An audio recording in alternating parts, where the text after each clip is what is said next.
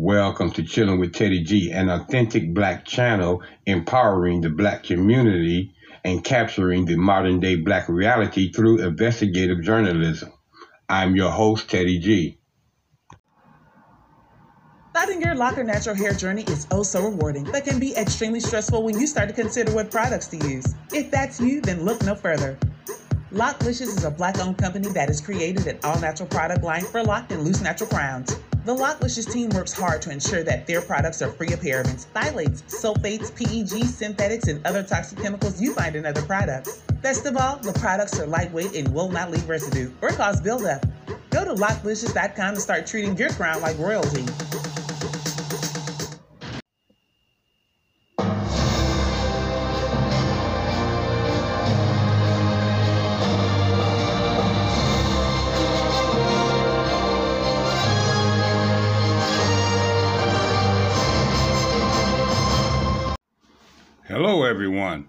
I welcome each of my melanated kings and queens, my brothers and sisters in Africa as well as South Africa, and my listening audience around the globe back to another episode of CWTG.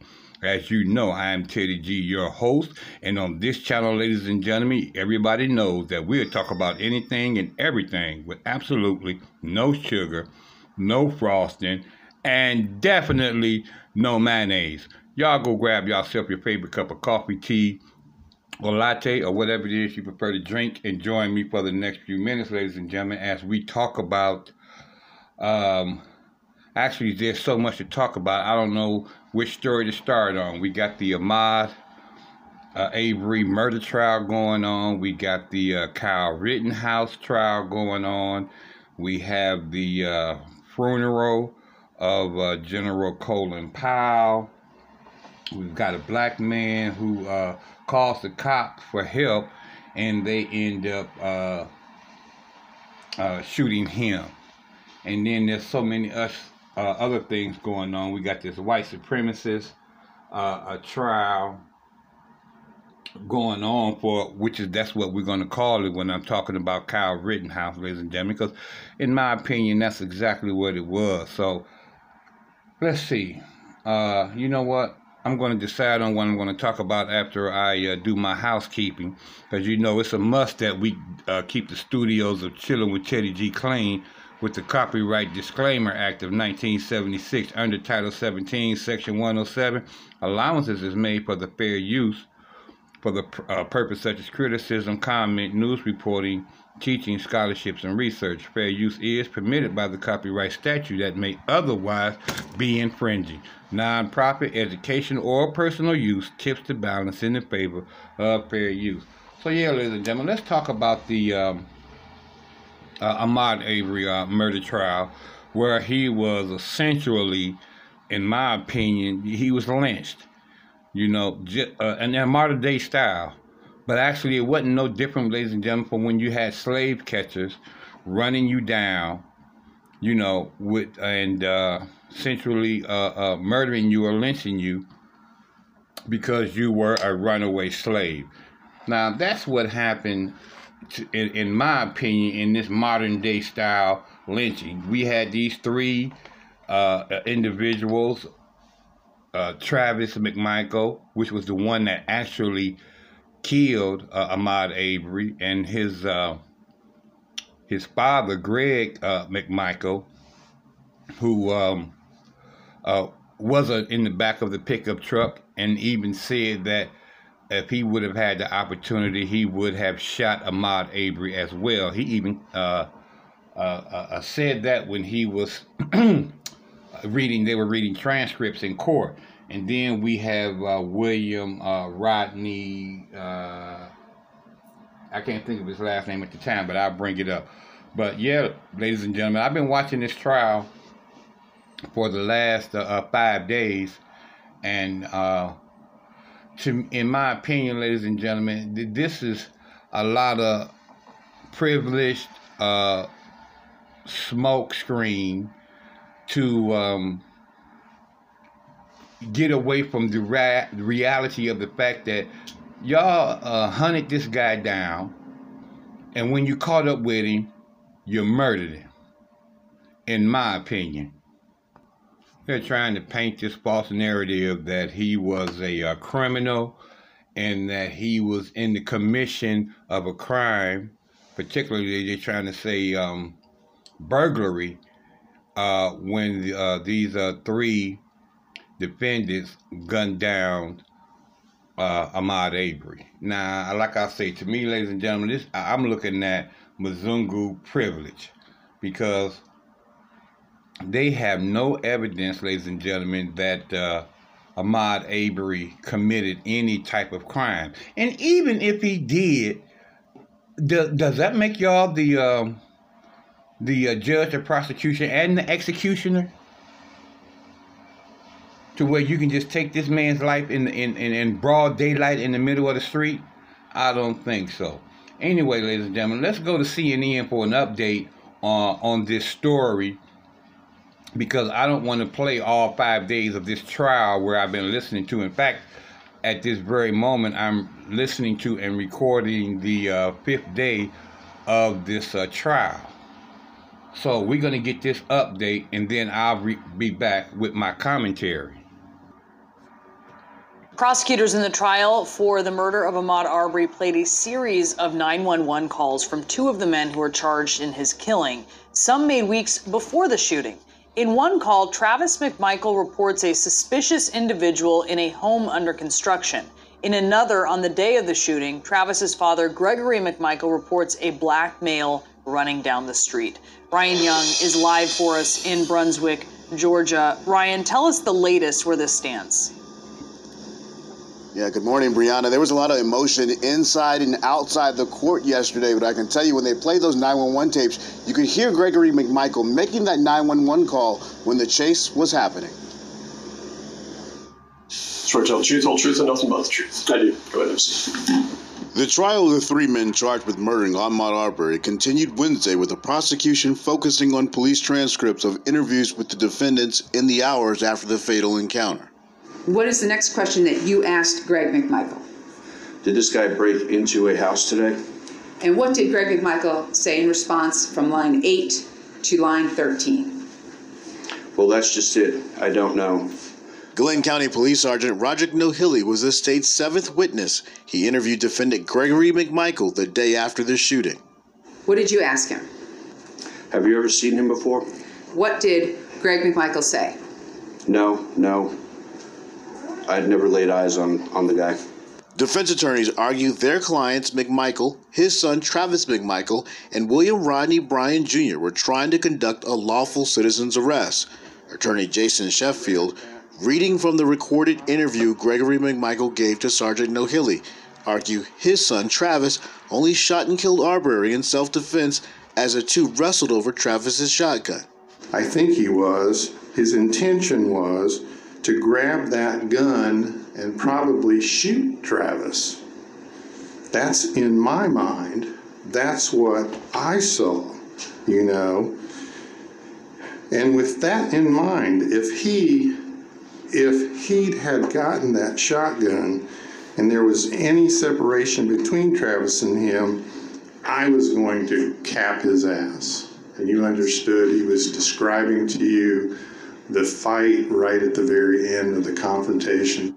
Former Glynn County police investigator Stephen Lowry took the stand to focus on defendant William Roddie Bryan Jr., who filmed the chase and ultimately the killing of Arbery.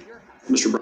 Now, let me say this, ladies and gentlemen. Now, you see that that statement that he made, they had every intentions on killing Ahmaud Arbery. Okay?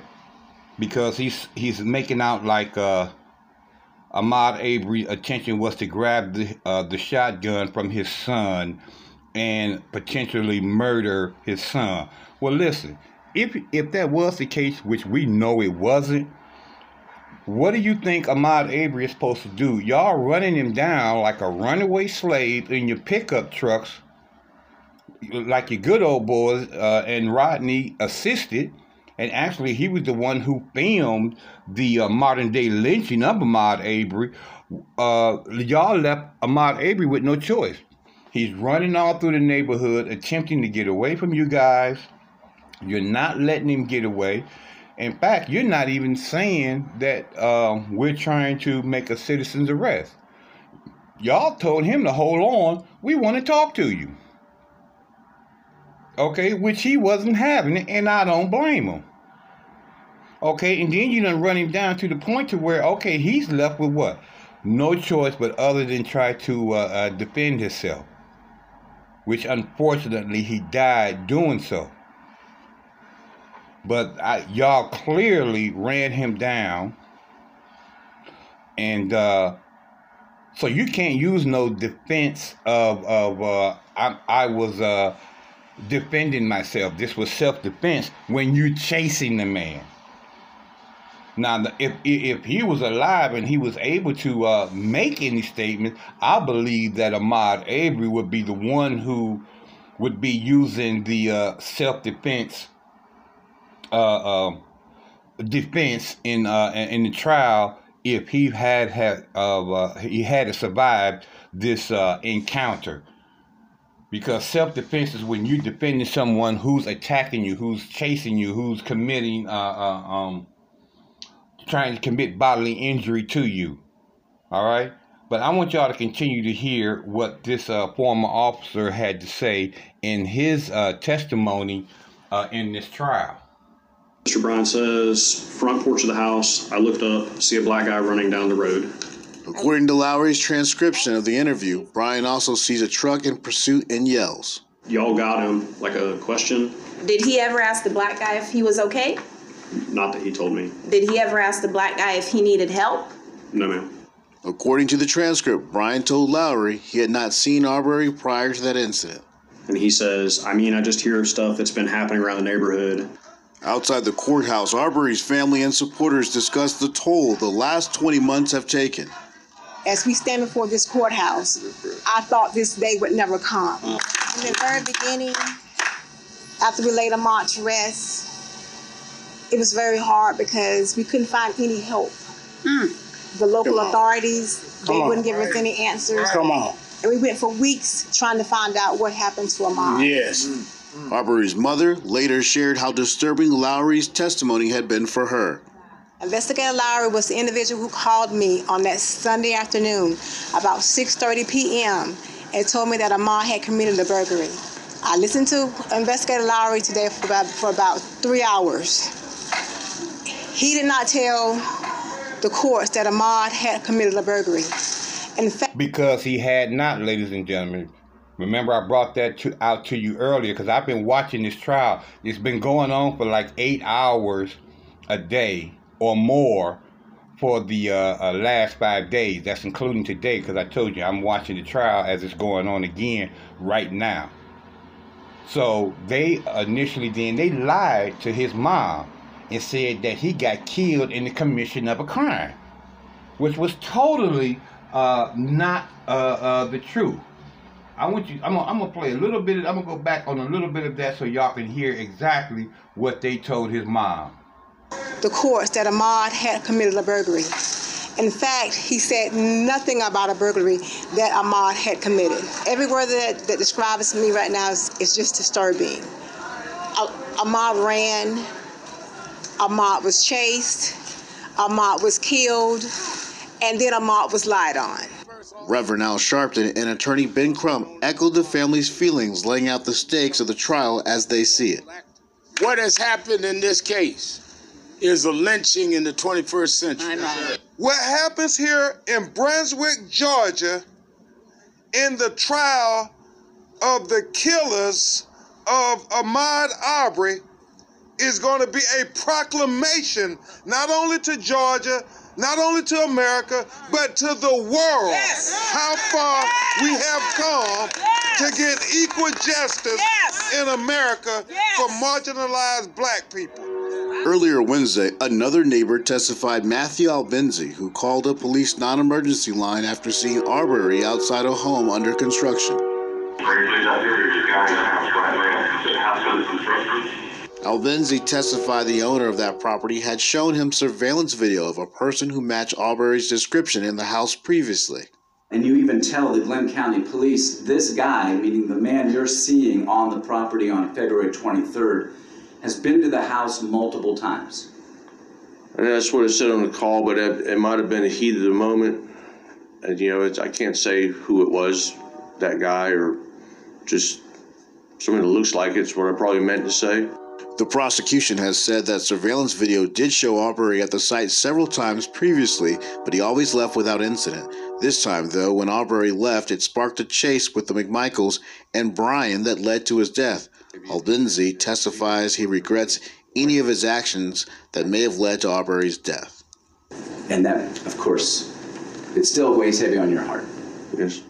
Joining us now was Wanda Cooper Jones, who, of course, is Ahmaud Arbery's mother, and her attorney, Mark McGuire. Uh, Wanda, thank you for being with us. I know this is a difficult week. I can't imagine being in that courtroom, hearing the things that you've had to hear. But I was stunned yesterday when you recounted what you were first told and how you were first told. Mic fell out my ear. How were you first told of your son's death, Wanda? What did they tell you? Um, back um, early in um, on February 23rd of last year, I received a call about 6:30 in the evening. Um, it was from an investigator, Lowry, from Glynn County Police Department, who shared that Ahmaud was um, was committing a burglary. He was confronted by the homeowner. At that time, there was a confrontation with the homeowner. The, the, there was a, a, a fight over the weapon, and unfortunately, Ahmaud was shot and killed. He told you that your son committed a burglary. Yes. Now, we've all been watching this trial. There, there's no evidence of that whatsoever, and distinctly, the absence of that evidence. So, what's it like to sit and listen to this trial knowing that that's how you were told of your son's death? Um, it was it was very very uncomfortable. Um, I was very anxious when I heard that he was the next um, one who was going to come and, and, give a testimony because I had heard his name several times and I, I was really anxious to put a, a face with a name and actually to get his account on what actually happened. Uh, I'm going to play some sound of the trial now. This was a description, and again, I'm not even sure you can hear me, Wanda, Uh, but, I, but I apologize for making you hear this again. But this was a description that one of the defendants gave a law enforcement officer of what your son was doing and how they were trapping him. So let's listen. He was trapped like a rat. I think he was wanting to flee, and he realized that something, you know, he was not going to get away. Trapped like a rat. This is the way that they're talking about this young man and his life. That is what I, that's what I tell y'all, ladies and gentlemen, about uh, these Mzungus. They have uh, no regard to uh, human life when it comes to a melanated individual, a native black American. They don't see you as human. They see you as exactly what you just heard in that testimony that uh, we got him cornered like a rat. Wanda, what's it like for you to hear this? Um, it's again, I, I keep using the word disturbing, but very, very disturbing. Um, after the day that they called, they initially told me that he had committed a burglary, and then to sit through the trial to find out that Ahmaud actually he ran, he fought, he was killed, and then he was lied on. He was lied on. What do you mean? I mean, he was lied on. But like, like I shared earlier, they told me that he had committed a burglary. Ahmaud hadn't committed a crime at all. Mark, um, we got a few seconds left here. How's the prosecution doing? Do you think they're making their case? Well, I, I think there's any number of pundits that will talk about the strategy and presentation of the jury. I'll stay away from that. I just want to add to what Ms. Cooper said about the investigator from the Glynn County Police Department. This is clear evidence of the deference that they gave to these defendants, of the prejudice that they held against Ahmaud, who was the victim and not the perpetrator. Um, and that was from the beginning of the case, from the from the moment uh, that they arrived on scene, all the way until GBI got involved. Uh, Well, let me answer that question since to me he really didn't answer it. He said he wants to stay away from it. And this is the attorney for the uh, mother of Ahmaud Arbery. Um, uh, they, the prosecution is making a, a, a, good case, a very good case, ladies and gentlemen, in my opinion.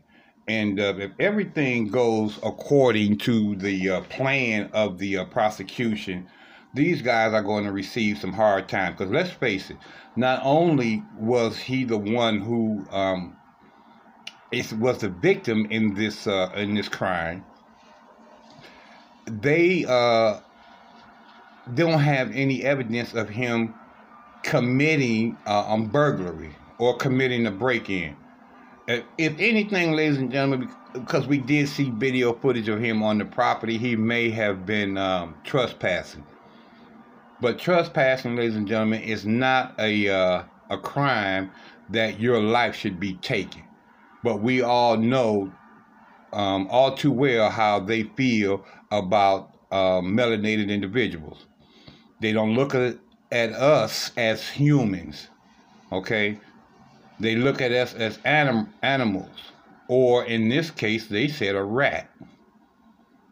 So this is what they think about black people. This is what they think about brown people. This is what they think about any person that has melanin in his skin. That you are uh, not a human being. You're an animal, and we're going to treat you as such. And their actions, ladies and gentlemen, prove that because they lynched this guy modern day style in broad daylight and was not even initially arrested for it. Let's keep this in mind. You got to remember, these guys went home and it was months. That's right, you heard it with the S on them months. At least two, maybe three, that they were at home before they were even um, arrested for the crime of murdering Ahmaud Arbery. Now, that goes without saying that you can see that when I tell you that all of this is nothing more than a, a, a, um, a smoke screen to uh, try to tarnish uh, Ahmaud Arbery and try to uh, make it look like that he was an aggressive, uh, hardcore criminal who they were forced to defend themselves and um, gun him down in cold blood. That's their defense, ladies and gentlemen. That's what they're trying to uh, prove. And let's not forget, ladies and gentlemen, I didn't tell y'all this about the um the in the jury selection. How does it so happen that every uh, uh black person got excused in some type of way, and they got eleven Mzungus on the jury out of the twelve? You got 11 white individuals.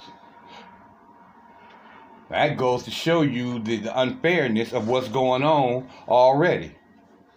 And I believe that all of them are, are um, males, male Mzungus. But that still goes without saying. All right? Anybody ever seen uh, um, or any uh, or know anything about uh, past experiences when you get a uh, all Mzungu male jury, what usually happens to um, the defendant if he is a uh, black man, black woman, black child. Same thing for anybody else that's got any melanin in their skin. We're going to stay on top of this story, ladies and gentlemen. I'm going to go ahead and end this because I need to get to these other stories that I was telling you about. We got the uh, Kyle Rittenhouse trial going on. I definitely want to play some inserts from the uh, funeral of um, Colin Powell, you know, who's a distinguished uh, uh, military uh, man who uh, subsequently died from complications of COVID 19 when he was fully vaccinated. Okay? And that there within itself, ladies and gentlemen, is a uh, two or three part uh, um, episode because they want to make out so much, or they did in the beginning so much about how effective this um, this uh, uh, um, jab is. But we are seeing people who has been um, vaccinated with the jab who are still dropping like flies, or even if they're not, they still are are carriers of this uh, virus. Okay, and this virus uh, subsequently killed uh, General Colin Powell. And even though we know he, he has some uh, pre-existing conditions that they say compromised his uh, immune system. Anyway, that's nevertheless that's a story for another episode. But I wanted to give some honor to that man, and uh, and I'm going to uh, definitely do a story on that. But yeah, ladies and gentlemen, these uh, detectives told that uh, Ahmaud Arbery's mother one thing, and then uh, testified uh, another when it came to being in court in front of the jury. So we're going to see exactly where this story is going to lead. I'm going to keep y'all on top of it. So please, guys, uh, stay tuned to uh, Chilling with Teddy G for updates on this story. Or, or go to any one of the other um, grassroots black uh, networks that's out here that where you can get the uh, not a painted narrative of the trial, but uh, a true, accurate picture of exactly what's going on. All right, guys. Now, y'all continue to do your social distancing. You know how I feel about that. We're in a new normal now. We're living in a new way of life. We'll never be out of the woods with this uh, COVID 19 or its variances and uh, uh, uh, you have to protect yourself by continuing to wear your outer gear, by continuing to take care of your immune system, and doing all that you can to reduce the spread of this virus. Y'all know I tell you these things because I love you. And loving you guys is my food. And Teddy G is hungry each and every single day of his life. And until God gives me the opportunity to address you guys again, I bid each and every one of you peace, love, and soul.